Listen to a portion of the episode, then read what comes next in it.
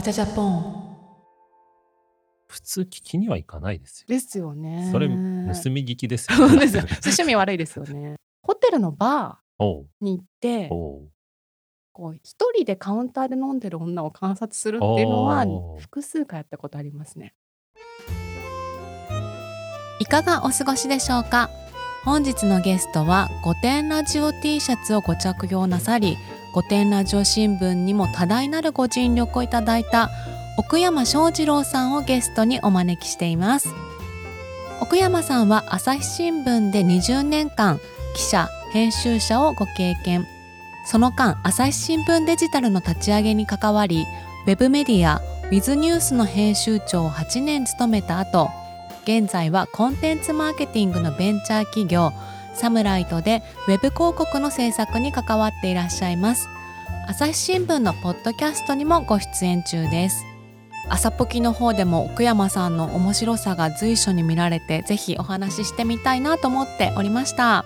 そんな奥山さんとホテルのロビーや喫茶店で繰り広げられる地獄みたいな会話っていいよねという話や韓国ドラマのお話をしました。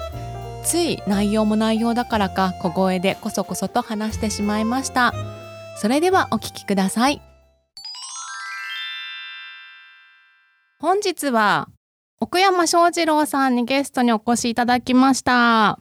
こんこんにちは。よろしくお願いしまいすきなり被ってしまいました、はい。よろしくお願いします。お願いします。今日は銀座のとあるスタジオで収録させていただいております、ありがとうございあます。りがとうございます。ホテルのロビーとか、はい。喫茶店から聞こえてくる会話を私もよく覗き聞きっていうんですか、はい。盗み聞きしてるんですけど、はい。はい奥山さんもされてるそうで。そうですはい。ね不可抗力で入ってきちゃいますよね。そうですね。聞こうと思ってるわけじゃないですよね、はいはい。そうなんですよあんまり固有名詞とか言わない方がいいのかもしれないですけどどこが好きとかありますか？そうですね。やっぱ御三家。御三家のホテルの御三家ですいわねゆる御三家はやっぱりはい。一角違う会話があ聞こえてきますよね。結構御三家って席と席の間もありません？距離ありますよね。そうですね。でも聞こえてきますか？やっぱり。なんかはい。聞こえてこないと思ってるからこそああ 結構えぐいというか意外とあれって聞こえてるんですね結構聞こえますよねあれは。私は御三家の中の某 T 某 T。はい T, T が好きというあかー T でよくお見合いをしてたりして、あはいはいはい。であとはまあ友人とも T でこうお見合いをしてるカップルを、はい。あのウォッチングするっていうかウォッチング。ウォッチンググするために行くわけじゃないんですけど、はい。たまたまそうなっちゃうってことが結構あって、はい。なんかもうその雰囲気って言いますか、はい。あ盛り上がってないなっていうはい。のを見て、こう間に入りたくなるっていうのがね、はい。よくあるんですけどいかがでしょ私も T でうはい。経験があって、はい。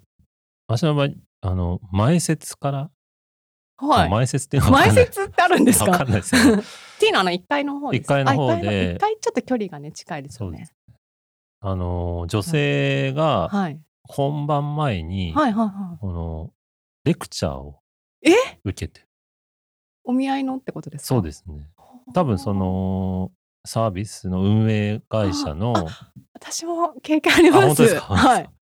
すごい手だれの方と、まあ、これからはい。ドキドキしているはい。雰囲気の方が、はい。まず作戦会議を してる段階から隣り合わせてしまって。はでなんか注意事項いはい。とかをおっしゃっててでじゃあ外すからね 頑張るのよみたいなはあ。感じで、多分それ初回かもしれないですね。本当の初回だけ、はいはいはい。私が行ってたとこはついてきてくれたんですよああ。そうですね、はい。かなり初体験のはい。雰囲気でしたね、僕の時。ね。でこう男性が来たら紹介してじゃああとはっていうそうですね。抜けてくれるんですそうですねそうですねレクチャーどうでした？レクチャーは、はそうなんか注意事項として、い、はい、なんか男性はこういうのをちゃんとはい。守ることになってるから、怖がららなくていいですよみたいな。最初からなんかはい。連絡先は、はいはいはいはい。まあ、聞かないというかあそうですねそうですね。なんかワンクッション置いて、はい。こうどっちもいいと思ったらはい。つながるんではい。とか。あとまあやっぱり会話をちゃんとリードしてあげた方がいい場合もありますよ、あ、女性が？ことを おっしゃってて、なるほど。それは向こうの男性のはい、こう、まあ、バックグラウンドというか、キはい。ャラを踏まえてなのかもしれないですけど、向こうもなんか慣れてないから、はい。あなたもちょっと引っ張ってあげるとあ、いいかもよ、みたいなことを親切です言ってね。て、はい。ああ、こうやってはい。温めてくんだなっていうのを、あの、私が行ってた時は、ちょっと細かいこと忘れちゃったんですけど、確か60分くらいで引き上げるように言われるんですよ。ああ、なんかそうです。私もはい時間を言ってたのに、あそうなんです、そうなんです。なんかあんまり長く喋っちゃうとはい、ボロが出るから、あの、当たり障りない会話で終わってほしいっていうのが、あちらにはありまして、はいはいはい。60分くらいで、あとは、聞いちゃいけないこととかもあるんですよね。他のお見合いどうですかとか、あ、はい。進行どうなってますかとかも聞いちゃいけないですし、あと会社員だったら。会社名とか聞いちゃいけないんですよ。でも大体分かっちゃうんですけどね、はいはいはいあの所在地とかあの商社大手商社 であのな。なんとかって言われたらもうねあああそこねってなっちゃったりするんですけど、まあ、言っちゃいけないとかなるんですよね。であとあの飲み物は男性が払うっていうなんかもう決まっててああ。最初払う払わないで揉めてほしくないはいっていうのがあるらしくて、決まりにしちゃう初回はもうどうであれ絶対男性が払うと。だからあんまり高いものは頼まないようにって言われますね。なるほど。はい。あのサンドイッチとか頼まないいきなりようにとか。クラブハウスサあ、ンドとか絶対ダメです。よダメです勧められるんですけど、はいでも絶対に食べないようにしてました。なるほど。はい。常にアイスティーとか。紅茶そうですね、はい。なんかそんな感じの記憶が蘇ってきましたね。もそう、細かいとこまでね決まってるん手ですよ。だれのマダムがはい。すごいテキパキと。さばいてましたね。で私ファッションに詳しいとか自分もそんなにちゃんとしてるという自覚はないんですが、は明らかに ワイシャツのはい。襟のサイズが合ってなかったんですよね。ああ、あのスーツで？スーツで着て。で、これ自分も経験あるから、あはい。むしろそこに目がいっちゃったんですけあど、ー結構体型によってはいはいはいワイシャツって、こう細身の人間って、うん襟と袖をどっちを取るかで、首周りと袖をどっち取るかで悩むんですよね。首が合うか袖が合うかなんですね。そうですね。あはいはい。袖、大体、あのーサイズがでかくなると、はいちょっと体格のいい人向けに作られるんで、はい。こう、袖がブカブカになって、うん伸び伸びになっちゃう。はい。で首周りをその時は、こう、あ、そうだ、袖を優先するなら、はい首周りははいブカブカになるんですよ。あで、首周りを優先すると、はい袖があ。足りなくなるんです。はい。で、むっちゃ細かいんですけど、はい。じゃあオーダーにすりゃいいやっていう話なんで、はいはいはいオーダーのこのステップは、はい。結構まあ、その人の出自にもよりますけど、割とこう、決断がそうです必よね要で、社会人的そうですね、オーダーする身分だっけみたいな。うん、あとそんなに普段は着てない人とかだと、ね。オーダーするほどでもっていうのはありますよね。で、実際ユニクロとかでもオはい。ーダーできるんですけど、うん。オーダーのイメージが、はいはいはい。なんかもう銀座のテーラーみたいな感じで、こう自分とは違う世界だとはい、思ってる。イニ。シャルとか入ってそうですよね。そうですね。っていうことで、多分理系のはいはいはいはい、普段はスーツ着慣れてないうん。人で、こう袖を優先したなっていう あじゃあ襟がちょっと大きい。ちょっとブカブカでシャツ見えるぐらいあ。な感じでそれってこうスーツだったら袖が足りない方が見かけはいいですよね。そうですねね隠せるんでね隠せますよね。襟はちょっと。あそうなんですよ私があの T の上の方ではい見た時は、あの、まあ、スーツを着てらして、はい。土日の大体昼間なんですよね、はいはい。あのああいうのって。で大きいカバンを持っててこれは仕事用だろうっていう,、はいはい。こう分厚いなんていうんですかビジネスバッグみたいなのはい。持っていて、今日これ必要だったかなってまず 思いますよね確。かにあのこれこれから会社行くのかなって思ってしまっ確て、まあ、スーツに合うバッグがなかったんだろうなと、はいはい思ったんですけど。そうですまあそこがねうんちょっと可愛いなみたいに映ればいいんですけどねね。まあ、僕がたまたま隣り合った はい。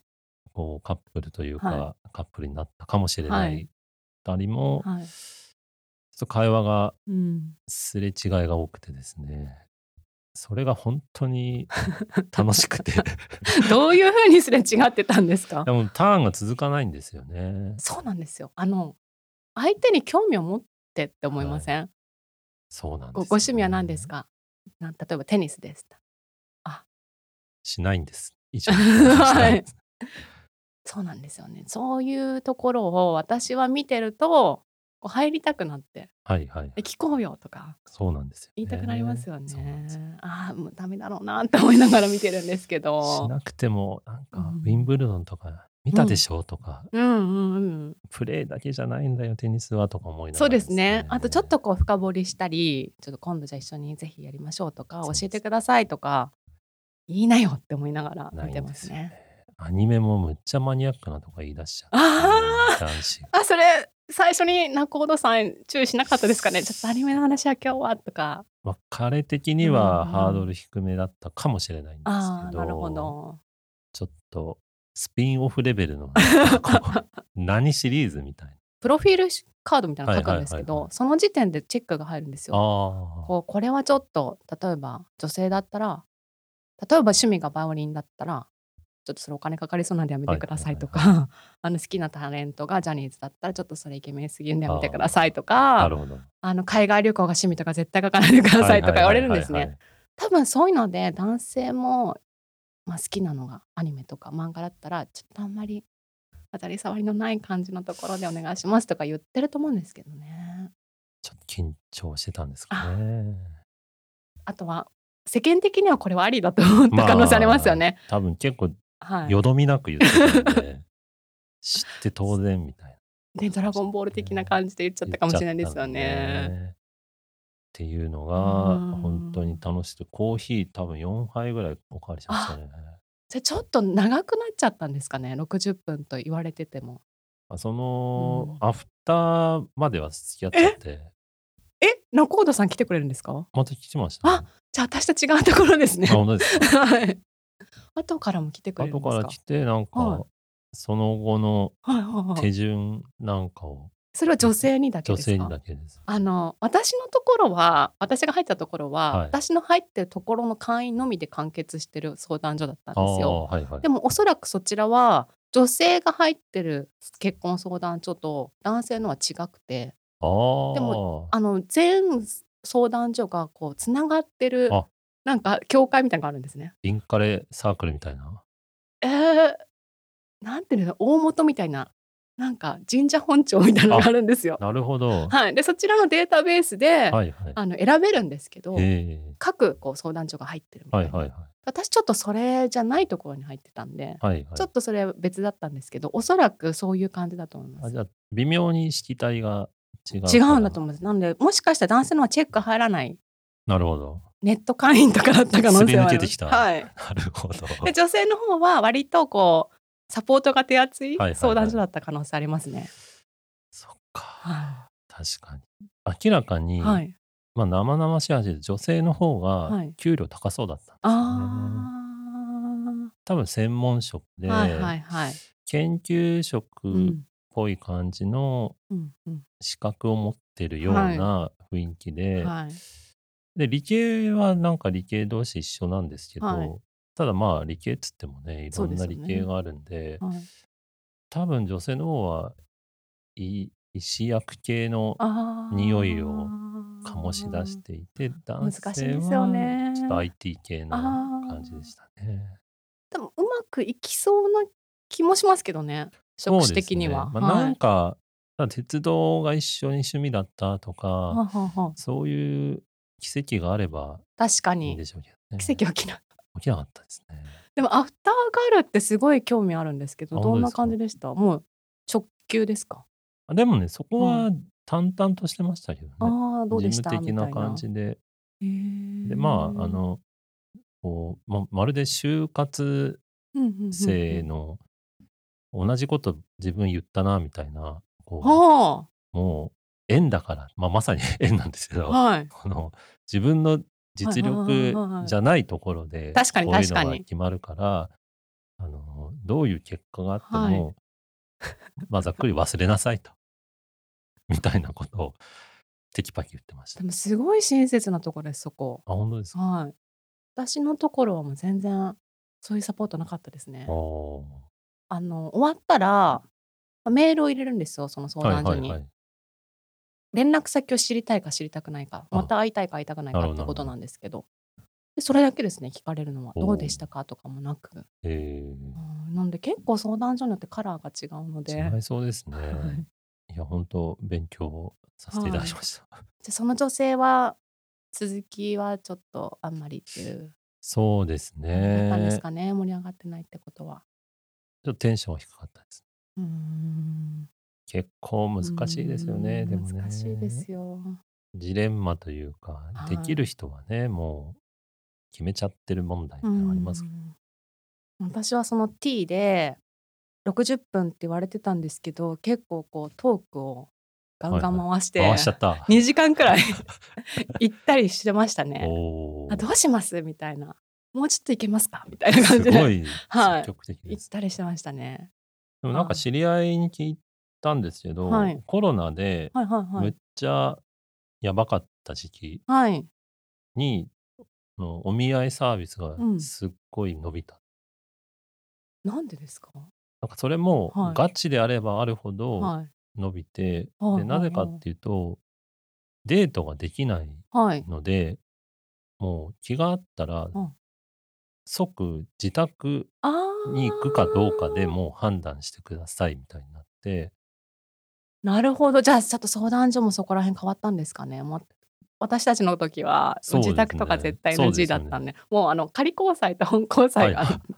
仮交際の。時はダメっていう。なるほど。はい。でも仮交際は何人と交際してもいいんですおよ。お、すごいはい。ですね。むしろ複数交際をあ、推奨されるんで。なるほど。はい。でもコロナの時うは、ん。まあ多分短期間だったかもしれはい。ないですよね。本当にこう自粛、う緊急事ん。態宣言の時はい。みたいなの話なんですけはど、い。デート、まあ仮交際がうないのん。で、むしろすぐくっつきたい人が、はい。まどろっこしくなくていいやっつって、確かに。で、アプリとか、うん。まあうん。気にしない人ははい。もうどんな場合でも気にしないんでしょうはい。けど、まあ気にする無党派層うん。みたいな人たちが、アプリだとはい。ちょっと世間体がみちょっとしかもあの居酒屋とかで会うの怖いですよね。感染も。ていうので、もう。ん。ガチみたいで伸びたっていう。結婚相談所ってもう本交際行ったら3ヶ月以内に決めてくださいって言われるんですよ。そうなんです。結構短くないですか？3ヶ月短いです。?3 ヶ月くらいだったらちょっと、ね猫かぶれそうな確か感に。じいろいろ隠せそうですね。隠せますよね。あちょっと私はね、合わなくてやめちゃったんですけど、なるほど。入会金いくら払ったかな？結構払ったんですけどね、でももういいやと思ってやめちゃいましたね。はいなるほどね。いやでもその、なんはい。かコロナの時うにん。ガチ交際がはい。むしろ求められたっていうのはい。は、こうリモートう会ん。議意味あるか問題につながる気がしてて、ほう。深いい。や、本当はい。まあ恋愛ってこはい。う、まあそのコミュニケーションの中ではは、一番最上位。的なランね。クにあるとすはい。るなら、でもまあ、リモート会議うもん。薄めればそれにうん準ずる、うんうん。こう、コミュニケーションのうんどこかにあって、で、そこに物足りなさを感じるのだとしたはい。ら、恋愛の、こう、いきなり会うみたいなとこうんうろにヒンん。トがある気がして、あ、で、こう、リモート会議のは物足りなさは何なのかっていい。うと、いはい。ろいろね、本読んだんですよ、私。はい。そしたら、これね、触覚と嗅覚がないんですよね。はあリモート会議には。はあはい。そうですね。で、触覚と嗅覚って、はい。動物としての人間はい。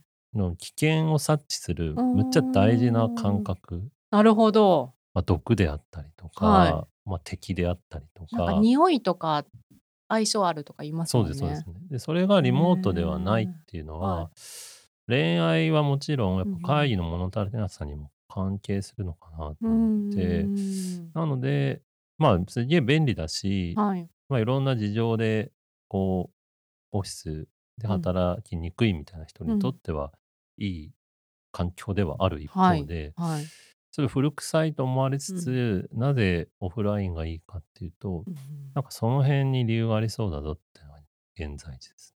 リモートが流行って、もう出張とかやんなくてよかはいはい。いいじゃんって気づいたっていう会社も多いじゃないですか。はい。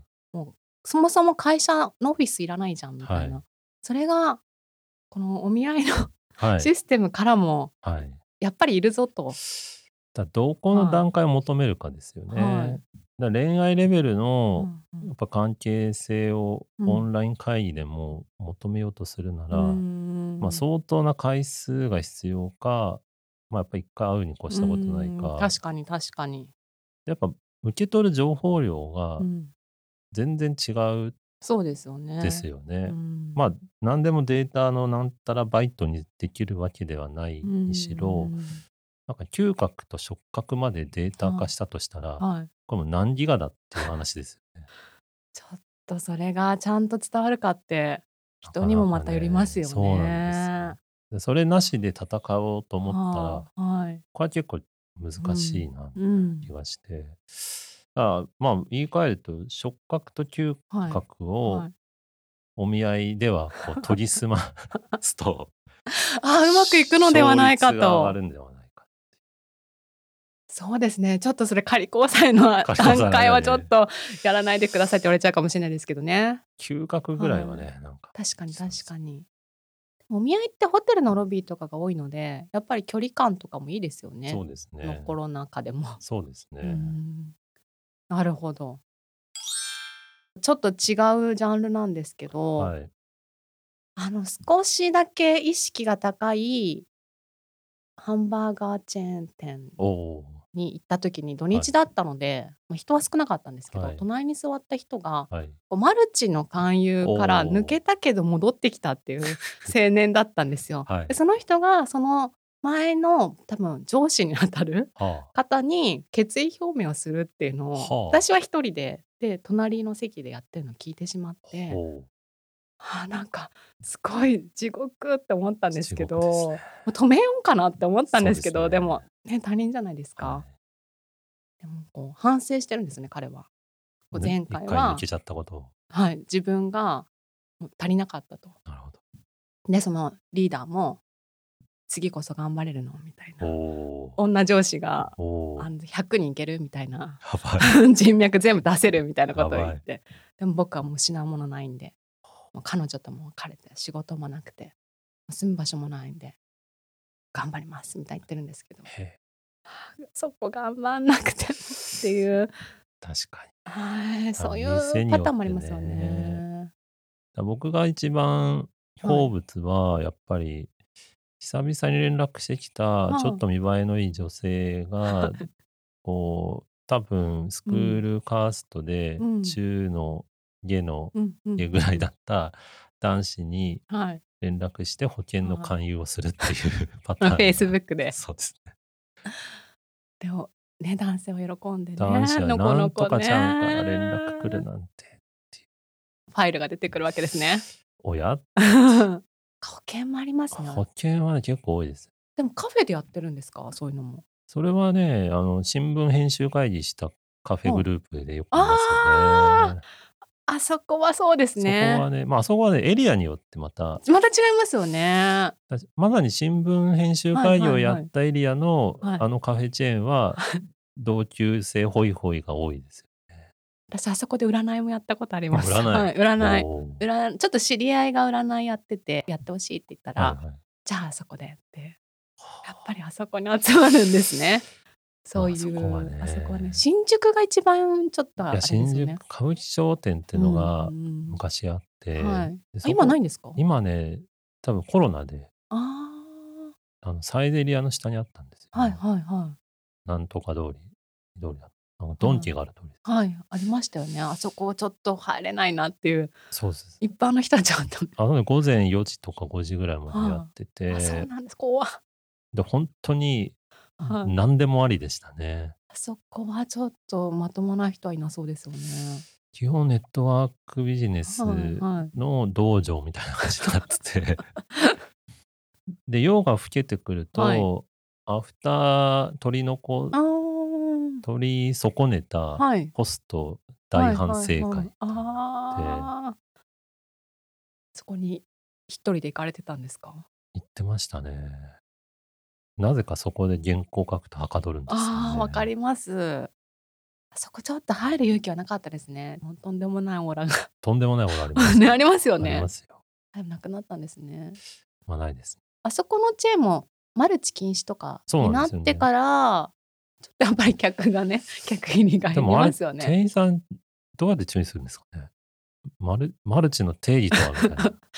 うちはマルチじゃありなません。せん。ネットワークビジネスですって言われちゃいますもんそうだよねとか言って、はい、そうですとか 客同士がなんか認めないみたいなですよ。ね。なんかやっぱファイルとか広げ出したら、あれなんじゃないですあか。うん、大体ファイル広げますからねあそうで。すね保。険もそうですし。すごい上等な紙を使ったうんプラスチックみたいなパキパキの紙でやってますよね。同級生保育。それ見たいですね。でわざと。ね、はいそのパンフにはい。赤ボールペンで丸つけるんですよね。なんでですか？あなたに合ってるのはここです、はいここです、はいみたいな感じで、ちょっとこう、セミカスタマイズをその場でして、なんとかくんのためにそう、そうそう、なんとかくんのためを思って考えてみたの。入ったんですか？持ち帰ってましたね。もちか。僕が見た時。どうでしたかね。でもこれもしかしたら。もう一回会えるかもしれないとか思うと。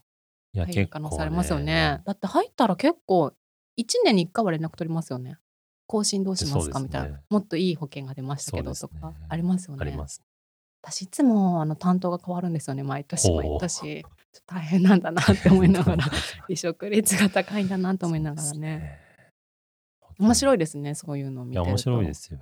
最近自分があんまり行かなくなっちゃって。なんでかというと私もそういう地獄みたいな会話しかしないんでそんなカフェとかでできる話がないんですよ。あ、なるほど。でまだ T の上とかだったら距離がかなりはいはいはい開いてるのではい行けるんですけど、あそこ結構あのおかわり自由だったりして長居できたりするんはいですけど、はいはい。あのなんかね羨ましいなと思うんですよねスタバとかで友達とお茶できるって。確かにそうですね。みんな何喋ってんでしょうね。スタバで差し支えのない会話何なんだろうなっていうのが私は思いつかないんですよ。その友人とももしスタバに行ってもちょっとここじゃなんだからみたいなここじゃちょっと話すのはみたいに。なっちゃいますし隣との距離も近いじゃないですか。そうですもし聞かれててツイッターなんかに書き込まれたらもう人生終わるみたいな会話しかしてないんで本当私、同業者がスカウトしてるので詳しくわかります。そんなことあるんですか？ガチ同業者のはい。人事部長みたいな人が、引き抜こうとしてました。おお！それはスタバ的なそれ明は、るいあの、編集会議系の。ああそこは。そこやっぱりそういう時ってそこを選ぶんですね。そうですね。ちょっと離れてて、はい。すっごいそれは聞きたいなと思って、うん。むちゃくちゃ聴力、聴力。総強モードにして、どうでした？引き抜かれてました？あ、結構ね、あれはい行ったと思います、あ行ったと思います？はい引き抜きとかあるんですね。で全部そのままはい水野というあのああ同僚にはい。メモで送りましたああ。それ他社さん？他社ですね。自社だったらね、え あの大変なことになりますよね。そうですね。あれそんなに条件いいの？とかねなりますよね。同業者が同業者に引き抜かれてましたね。そういうやっぱり聞かれちゃいけないことはあのいやーチェーン店でねやるんですね。ちゃんと会議室取った方がいいなと思いました。本当ですよね。そうなんです私そういう会話しかなくてなんで結構その家とかやっぱ T くらい離れてないと お金はかかるんですけどまあしょうがないですよそうですねねちょっとやっぱドトールとかもと近いんでトールはね近い。トールは近い。ドトールは一人では行くんですけどやっぱちょっと複数には無理ですね。確かに複数で行ったことってあんまないですね。うーん。何話してむしろそれをこれからのミッションにしましょうか、え？このどうってことないはいはい、はい、会話を採取するっていう。あそっちの方がレアですもんね私たちにとっては。確かに。意外と、まあ、スタバ行くんですけど、はい。もうテイクアウト専門なんで、はいはい。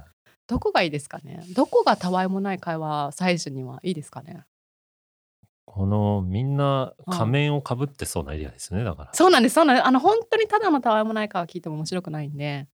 あこれはこれはっていうエリア。多分合コン前とかうんにちょっと時間調整はい。するようなエリア。あーあのねすっごい新橋の金曜日の女性トイレってみんなメイクしてんですよ。すっごいなこれから行くんだみたいな。7時前くら7い前。はいそこら辺のドトールとかですかね。合コン前だとサクッとお茶くらいなので。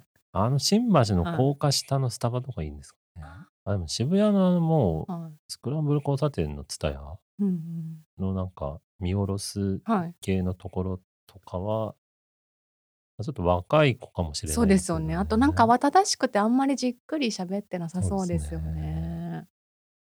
結構難しいな。ーん。そう難そう考えると難しいですよあ、ねでもこれは、はい。なんか、普通、私あの、前やってたメディアのはい。編集者だった時に、はい。普通の人にインタビューするっていう企画を立ち上げたんですよ。はいはいはいはい。で、これがね、むっちゃくちゃ難しくて、はじゃあ普通の人探そうって言うん。と、普通の人がわかんないんですよね。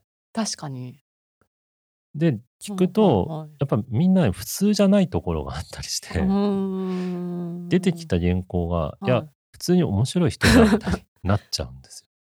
あの私会社員になったことがないのはいはい。で会社員の方ってつまらない人がほとんどなんだろうなって勝手な偏見があったんです。けど電車の中とか見見渡しても面白そうな人っていないじゃないですか。はい。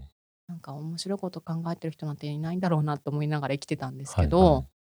あの御殿ラジオのリスナーさんとかやっぱみんな面はいはい。白いんで、はい。世の中ってこんなに変な人とか面白い人いっぱいいるんー、だと思ったんですよだね。結構たわいのない会う話ってん。のは、ハードル高いかもしれないですね。確かにそうですね。ちょちょっとそれ私一人でこれからやるので、ちょっとこれあ採の、取いいかもしはい。れないですね。今日のスタバ今日のスタの盗み聞きっていうので。あ、やってみます。ちょっと一つコンテンツができました。耳バジャさうございます。はい。ん。いいじゃてます。私意外と本当になんか自分が喋ったりとかしちゃったりするのはで、いはいはい。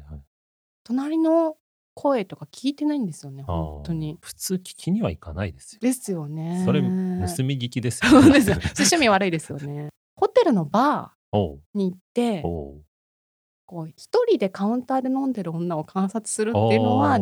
複数回やったことありますね。それだけのために行きましたね。なんか見えましたはい、か見えました。あ、ちゃんと声かけられてんじゃんっえ、て。あはい。るんだ。はい、本当にかけられるんだと思っへて。え。で、あの、お会計を男性がうん。してって、あ、払った。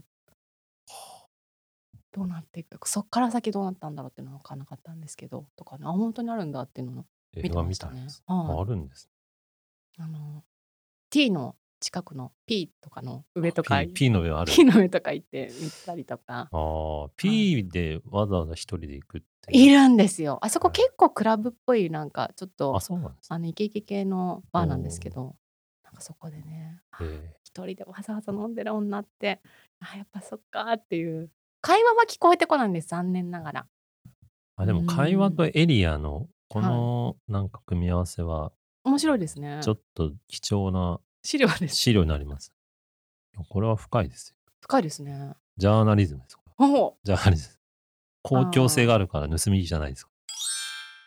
ファミリーレストランのはい。サイズです話はどうですね。か？サイズが本当うん。に、あの、言ってほしいんですよ。はい、みんなに。私、あ、みんなみに。んなに言ってほしいんですよ。特に、あはい。の、土日のほうほう休。日の昼はい。下がりのサイズですね。それエリアはどこでも大丈夫ですか？エリアどこでもいいですよ。まあ、下町とうか商店街と。かあるようなとこがより。面白いと思うんうん。ですけど、何が行われてるかっていううん。と、人生の先輩たちの合コンが繰り広げられてるんですよ。でサイズなんですね。サイズなんですよ。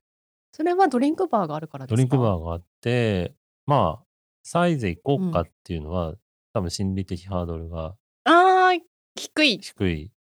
で、サイズ、まあ、もう出てってくださいとか言われない言われないですね。て、で、大体なんかね、はい。公民館とかはい。で、区会とかほうほうした後っぽいう人たちが、そあ、れじゃあの、初めてとかじゃなく全然全て、然、反二次会省みたいな。会みたいな感じで、二次会で行って、やっぱ元気なんーで、はい。お酒飲みながうら、ん。人生の先輩たちうがん。恋のつばぜり合いを しとるんですよ。あのなんか噂によると老人ホームでもいろいろあるって聞くんですけ。どいつまでそんなことやんなきゃいけないんだろうとってる100んですけ年時代だかどら、これは。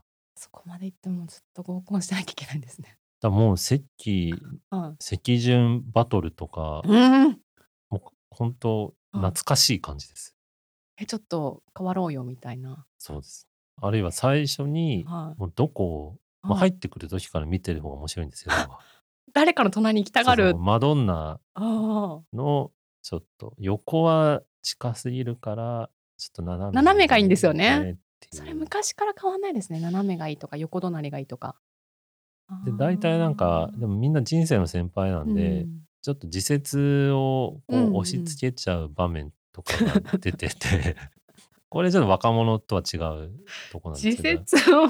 はいはいはい。まあ俺が正しい俺うのん作品がいいみたいな、あるいはあの先生は間違ってるみたいなに対してこうたしなめ役でポイントを稼ごうとしてる人とか、なるほど。でもこう自分の意見を主張する方がリーダーシップがあるみたいな憧れる方もいますし、そこがねやっぱ、うん。マドンナまあ女性もはい。割とこう主張することもあるんですけど、はいやっぱり男子がはい。なんか童心に帰ったように しはしゃいじゃうん。し行為を繰り広げてなので面白いですね。でもそれはやっぱりデニーズじゃダメっていう、なんかやっぱサイゼのあうん。の入りやすさうん、とほっとかれと、あ確かに確かに。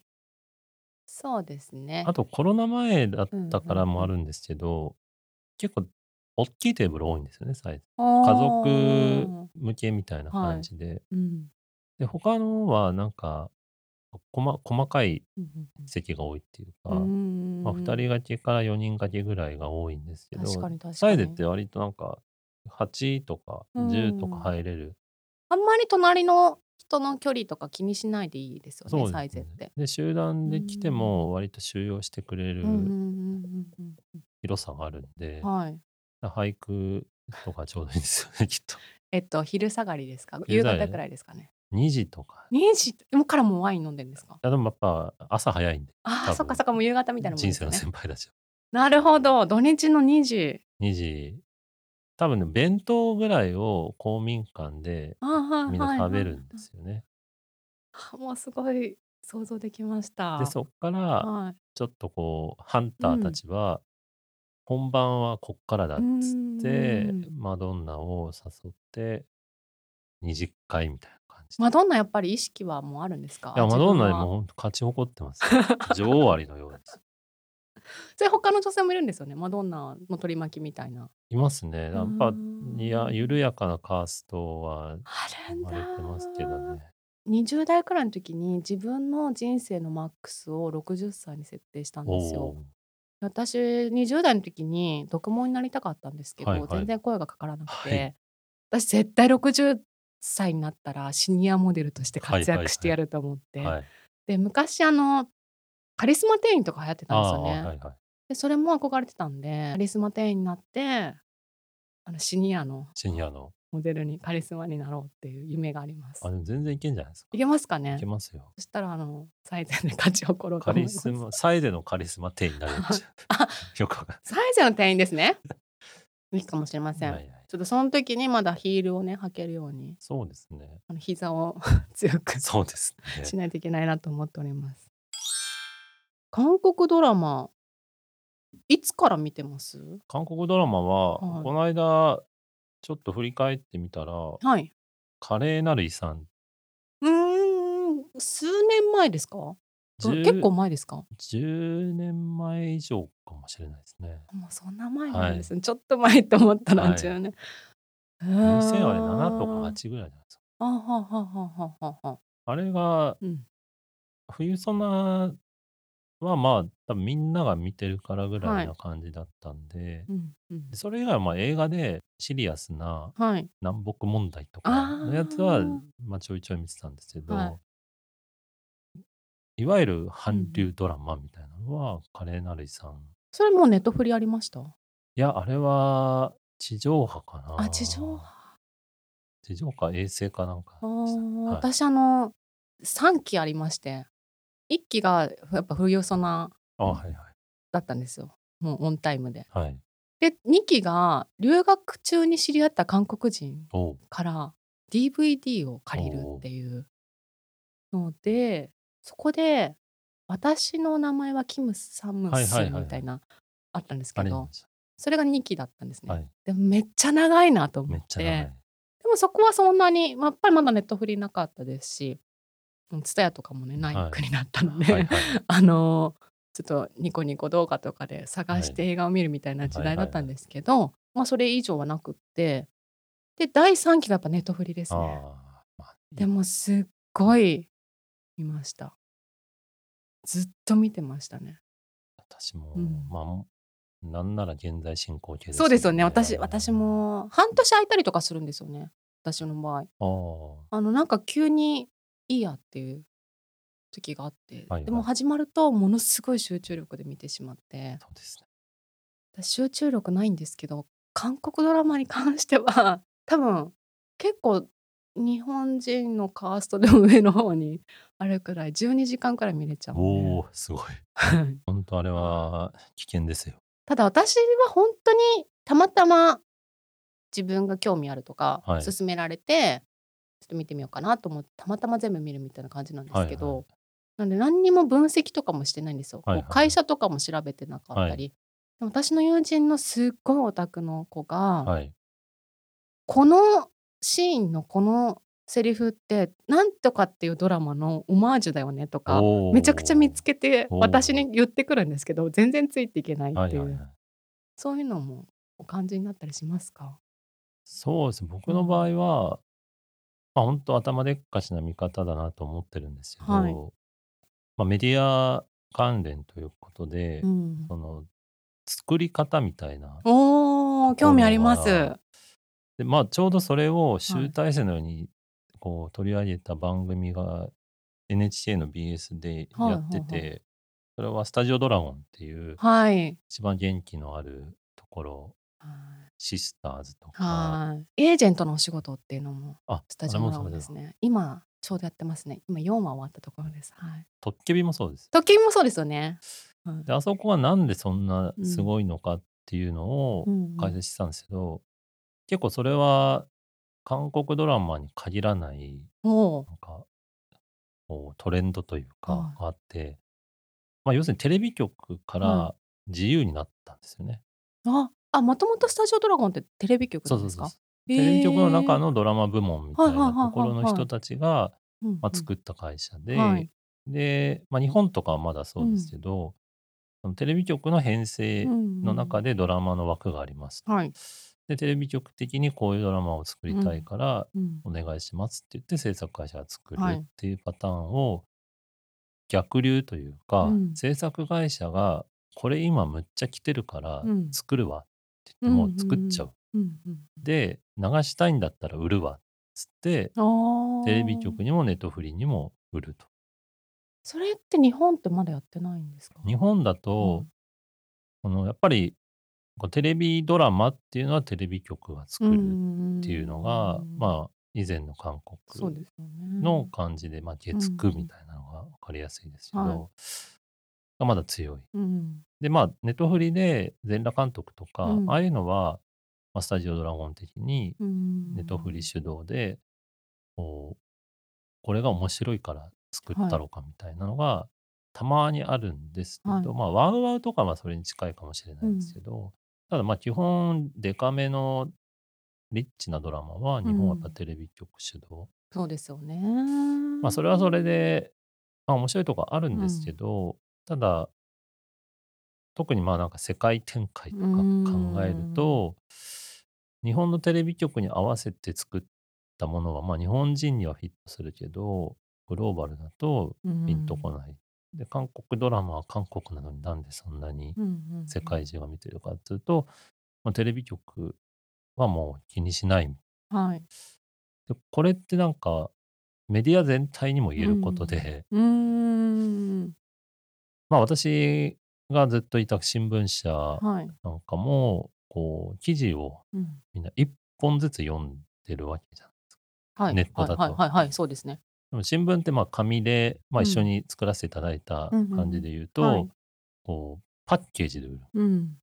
で新聞社的にはパッケージで売っうんて読んでもらわないと、はい。ちょっとこうバランスが取れない。うん。けど読者的にはもう一本の記事でいい。うん、知りたいのだけでいいってなりますよね。でこれ似てるなと思って。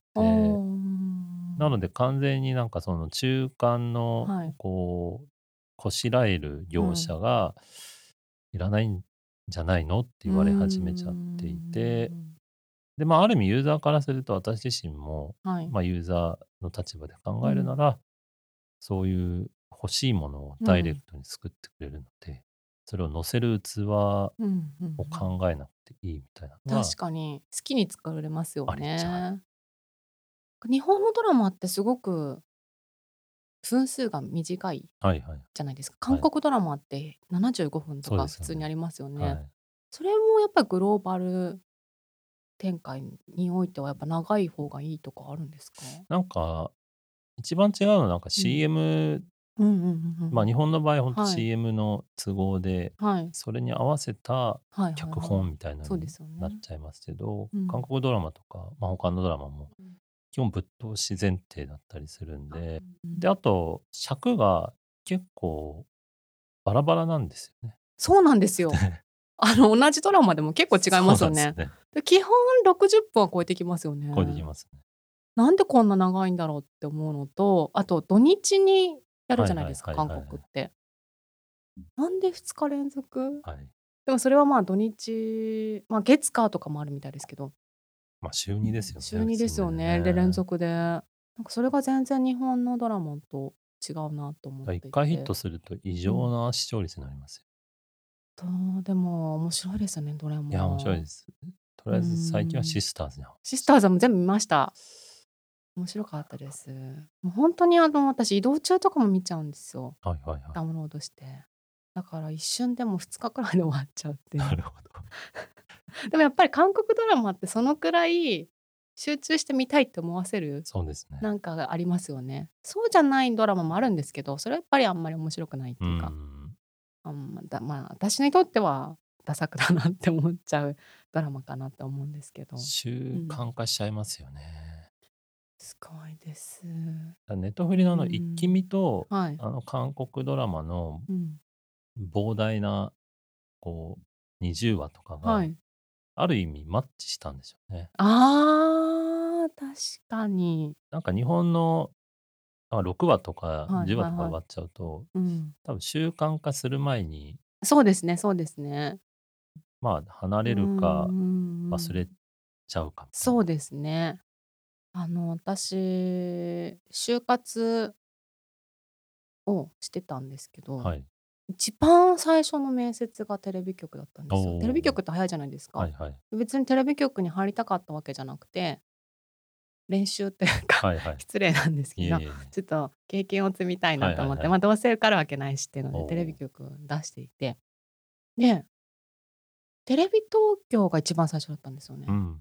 で多分私テレビ東京にしか出してないかな。私その時点でまあ結構昔なんですけど そういうそんなくらいしかやってなかった時代なんですけど私は韓国ドラマが絶対これから来ると思うって書いてたんですよ。おー。やっぱホラー見たことがあったあの時私がテレ東に入れてたら、今頃スタジオドラゴンじゃなくてテレビはい。東京だったかもとか思ってるんですけど、はい、他にもねいっぱいそう思ってた人いたと思いますけどもうなんか日本のドラマじゃなくて私は韓国みたいなドラマが見たいんですみたいなことをはいはい書きました。あでもそれはさっきの話で言うと、うんなんか一周回って先見の明というかだかはいらもはやテレ東いらない時代になってるんで、はいはい韓国ドラマで言えば、うん。そのスタジオドラゴンみたいなところが自由に作りまくっていて、うんなので、まあ、テレ東にご縁がなかったのも なんか説得力がある。そうですね。私テレ東の方に、まあ、全然面接が弾まなくて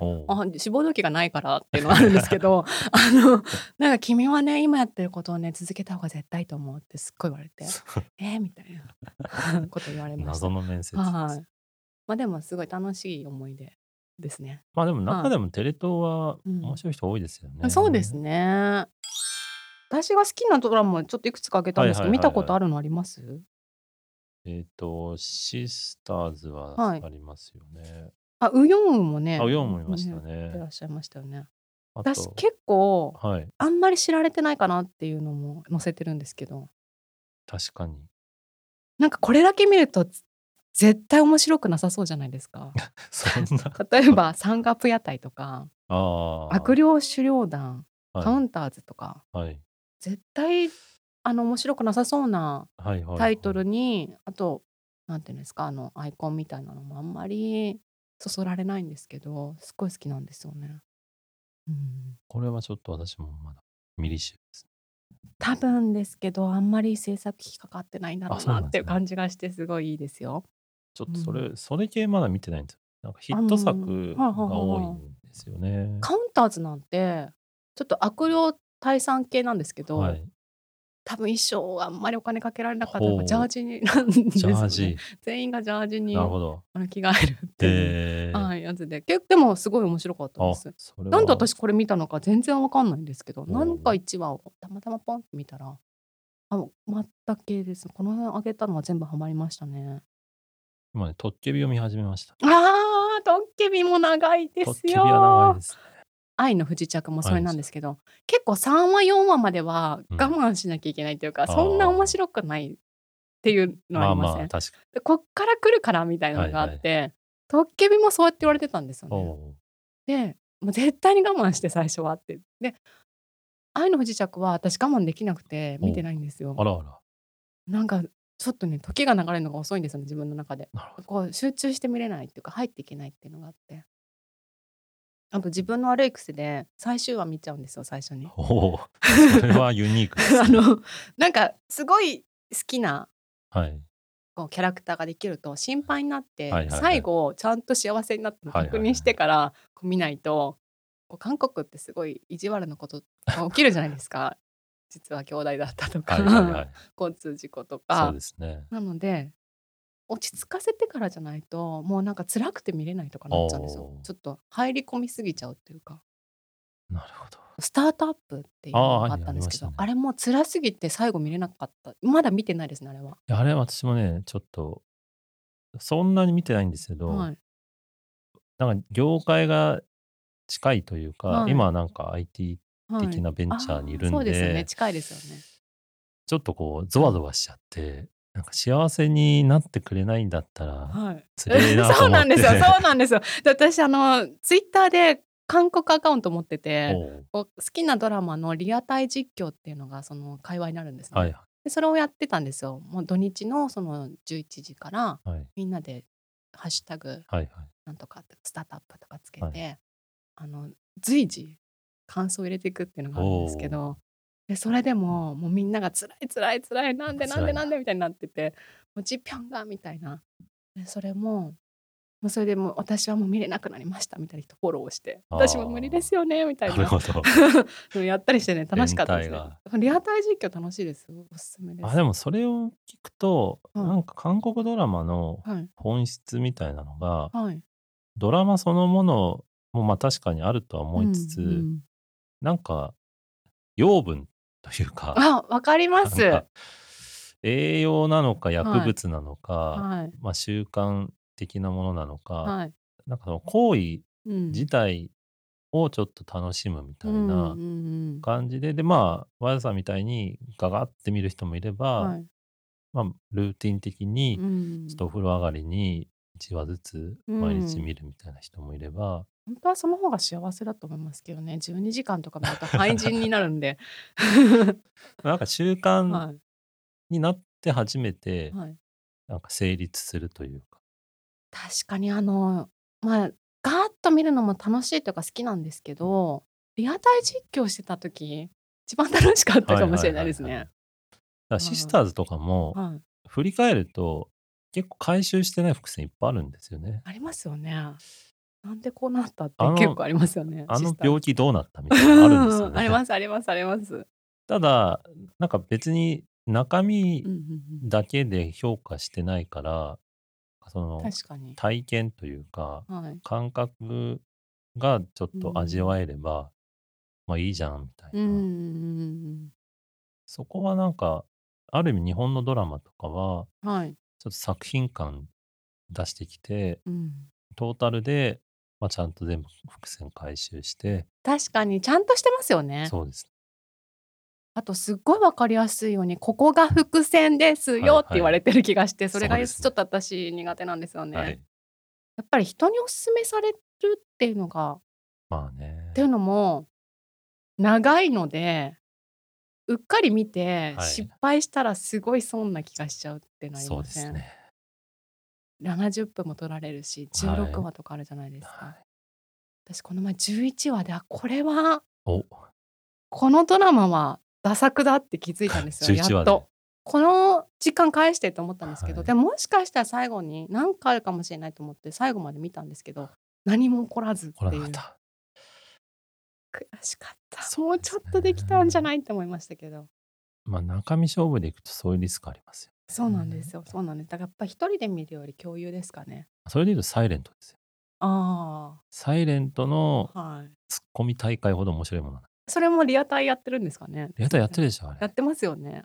私見たことないんですけど。いや、あれはね、はい。まあ見るべきというとうん。また語弊はあるんですけど、なんかある意味、はい。こう最先端。あの韓国ドラマも OST って言ってこう音楽がはいはい。日本のドラマに比べて多い気がするんですよね。この何話にしか流れないとかはいはいはい。日本のドラマって割と全部同まあそうですじじゃないですか、そうです。挿入歌とか、はい。それが「サイレントは結構その何話とかあそれ変わる確かにみたいなのがあってなんかもしかしてちょっと韓国の韓国最新最先味を端を取り入れてるのかなとかね思ったりしてますね。あとなんかまあ、うん、まあちょっとハマってる人がいたらあれなんですけど、内容で勝負してないっていうのがあります。あれは。なんかもうほんとベタなんですよ。ベタベタのベタで、展開はい。とかも、瞬間3パターンぐらい思い浮かんじゃって、それのどれかをちゃんと選んでちゃんとなってくれれる。で、フラグもうん。なんかこう、こいつ、はい。なんかし死ぬフラグみたいなのが、ちゃんともう立ってるみたいなのが非常にある意味こう分かりやすく突き詰めてて。なんかあれですよね。昔の高校時代の誰かに再会みたいな。すそうです。でも難病的なのも入ってきて。ごい。全部詰めてるんじゃないですか。交通事故はまだあってないですか？事故も来るんじゃないですかね来ますかね。そろそろ実は兄弟だとかもね。あるかもしれない。来たらもう韓国ドラマに寄せてるの。財閥とか財閥のねおばあちゃんが実は財閥だったとかねないですか？わかんないですよサイレントはうん。なんかニュースにはなってる、ね。あそうなんですか？エンタメのニュースに結構上がってます。ツッコミどころ満載みたいな。まあ基本ねポジティブな方があポジあそそんなうがった意地悪な見方してない。見方はしてないんですまりないです。私意地悪な見方しかできないんでね。本当にもうだからもう無理なんですよ日本のドラマサイレントは CM はい。も結構まあ最先端というかえげつないというか、まあ、プロダクトプレイスメントとかって言うんですけど、その劇中にはいスポンサーの製品ガンガン入れるんですよ。え？それなんかちょっとアメリカっぽいですね。そうですあでも韓国もあるか。なんかよくあのコーヒーのあ飴とか食べてません？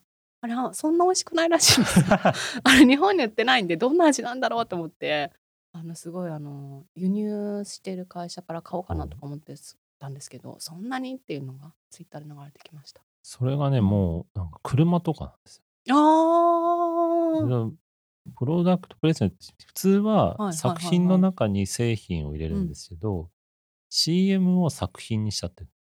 え？CM はね、スピンアウトみたい。あじゃあその役者さんが出てるんですか？が役名で出てて、えー、だから名前とか呼ぶんです。えー、で、それがなんか、ちょっと本編とは違う時間軸みたいな 演出で。そ、れ混乱する視聴者現れないですか？なんかまあ一応表示は出てるんですけど、なんか私そういう表示も許せないんですよね。これを表示を入れないとはい、なんかごっちゃになっちゃう視聴者さんもいるっていう心配りが許せないっていうか。まあごっちゃにしようとしてるからその表示を入れてるっていう このこんがらがったサービスなんですよ。うんでも結構まあある意味えげつないなと思ってちょっとそこは見たいですね。でおそらく、はいそれができるってことは炎上しないと思っているからできて、で炎上しないぐらいそのベタなストーリーでもう引きつけられるっていうそれ本当に感動してる人いるんですか？はい。あいるんだ。いるそっかそっかそっか。そうですよね。あのそういう日本っていい国ですもんね。多分ねそれじゃないと心がね綺麗な方あんながえげつないのできないですやっぱり私ちょっと韓国ドラマ見すぎたかもしれないですねそんななんか綺麗なのはちょっとおかしいとか思っちゃいますよね。綺麗すぎます韓国ドラマって全ての期間が腐ってるじゃないですか、はい。だから本当に韓国心配になっちゃった時ありましたね。確かになんかリアルの事件でなんかあるとまあそうでしょうねとかはね、い。思っちゃいますね。シスターズもやりすぎですよ、やりすぎですよね何でもできんじゃん。ちょっと韓国人にそれを言うとあのドラマの見過ぎだよって言われて。すごい注意されました、ね、名言ですね。はい。大丈夫？ちょっと韓国心配なの。学校もダメだし先生もだし親もだし警察も検察もみたいな。裁判官も。確かにドラマだけ見るとね、なんかあと韓国の大統領顔みたいなのありません？ああありますね。なんか役者さんはいはいはい。はこういう顔してるよねっていう、それこそシスターズのね。ねあれ絶対あこのこの人はソウル市長の顔だみたいなね。市長顔ですよね。いやー。だそういうね分かりやすさを残してくれてるのは、やっぱいいなとあー。シスターズも結構、うん。いわゆる韓国ドラマの路線からすると、だいぶ込み入ってるうんじゃないですか。うん。でなんかまあお金のなんかマネーゲームみたいなところとか、謎解きとかでまあ事件とか、はい。なんなんでも放り込まれてるんだけど、うん。ちゃんとそういう分かりやすいうんうんうんうん。財閥要素とかあ 入れてるのーはあれやっぱああいうのが好きなんですかね人間って。う。ん。なんでしょうね。ねえ。だってすごい出てきますもんね。絶対ありますよね。は私が今見てるのも2話で実は兄弟だったって。実は兄弟って早いと思って もうちょっ早いな。と後でもよかったんじゃないかなって思いました。なんかスタジオドラゴンの作り方では、4話分の脚本をガチで作るらしい。4話ずつってことですか？あの、4、まあ、全体ではい。10とか20とかあるうち、はいはい。こう候補を選ぶ会議で4話分うん、でみんなジャッジをする。あー。じゃあ4話に詰め込むんだ。4話に詰め込む。魅力を。あーすごい面白いですね。あだからだ私の11話で これはダ作って気づいた。4話まで面白かったんですよ。あらら4話とか前半まではすっごい面白くて、これは面白いぞってどうなるんだろうどうなるんだろうと思って毎晩毎晩見てたら息切れした。もうこうなっちゃう？みたいな。こっから先どうすんのよって思ってて。すっちょっと企画会議通す目線だったかもしれごいねコンセプトは良かったんですけどね。脚本。家の力が足りなかったかもしれない。4話系でしたね。4話系の。すっごいあの腑に落ちました。なるほどって思いました、何か宣伝とかあれば。はい、私、は実は渋谷で本屋やってまして、はい。光栄のはい。8階に渋谷まるまる書店っっていうのがあるんですけど、そこで、まああの、バヤさんと一緒に新聞作るきっかけにもなった、私は趣味で作ったうん、カプセル新聞っていうのがはいありまして、あのカプセルタワそうですね、中銀カプセはいルタワービルっていうのに、私5年ぐらい住んでたんですけーど、うん。それが取り壊されちゃったのがもったいないなと思ってその日々をまとめた新聞になるんですが、まあ、その丸々書店自体が結構面白いスペースなので、はい。渋谷にうん。お立ち寄りの際は、あじゃあなんかコーナーが奥山さんのコーナーがあって。そうですね、はい。あのもうすごいなんか100人ぐらいで1個の本屋をやってるみたいはい。なコンセプトで、私はその一角をうん。借りて、ちょっとディスプレイをこだわりすぎちゃって、は売り物に見えない問題でああディスプレイコーナーみたいな感じ全然売になっちゃったってことですか？これ手に取ってはいけないみたいな。いけない的なオーラを出して、まあ、そそろそろ変えようかなと思って。ディスプレイも自分でできるんですか？そうなんですよ。面白いですね。なんかポップとか、はい。みんな、まあ、狭いスペースなんですけど、うんその狭さをむしろ面白がって。それを手に取って買えるんですよね。変えます。でも奥山さんのはちょっかっなんかこれ売こよすぎて。り物かみたいな。これは手に取ってはいけなそうみたいなオーラが出とてるんですね。ねやりすぎちゃってるえんで、ーじゃあそれをねぜひ見ていただいて。分取ってちょっと見ていただいた。ら、えー、じゃあ皆さんぜひ渋谷の光栄で。お願いします。サインとか書いてないんですか？サインはああれば書きます。言われたら書きます。あそうなんですか、じゃあサインもということで。一日店長とかの日が、えー、それは告知してますか？やるときは告知します。じゃあツイッターとかですか？そうですね。よじゃあツイッター皆さん見ていただいて、あはい。光栄にろしくお願いし行きましますそれでは本日ありがとうございまありしたがとうございました。いかがでしたでしょうか？奥山さんじわじわ面白さがきますよね。朝ポキの方ではなかなかこんなにお話しされることないと思うので奥山さんのファンの方にも喜んでいただけたら嬉しいです奥山さんのツイッターのリンクも概要欄に載せておりますのでぜひ見てみてください。そしてバジャジャポンもツイッター、インスタグラムも始めました。ハッシュタグバジャジャポン。ハッシュタグポンズでご感想などご投稿ください。概要欄にはお便りフォームのリンクもございます。お便りもぜひお寄せください。次回のゲストは御殿ラジオではみそパラ先生でおなじみですがプチセブンのモデルとしてご活躍をされ現在はお味噌教室をされている諏訪沙織さんをゲストにお招きし美容にまつわる話なんかをしています、えー美容の話なんですがなぜか大爆笑会となりました。次回もぜひお聞きください。それではまた木曜日にお会いしましょう。またねバチャジャポン。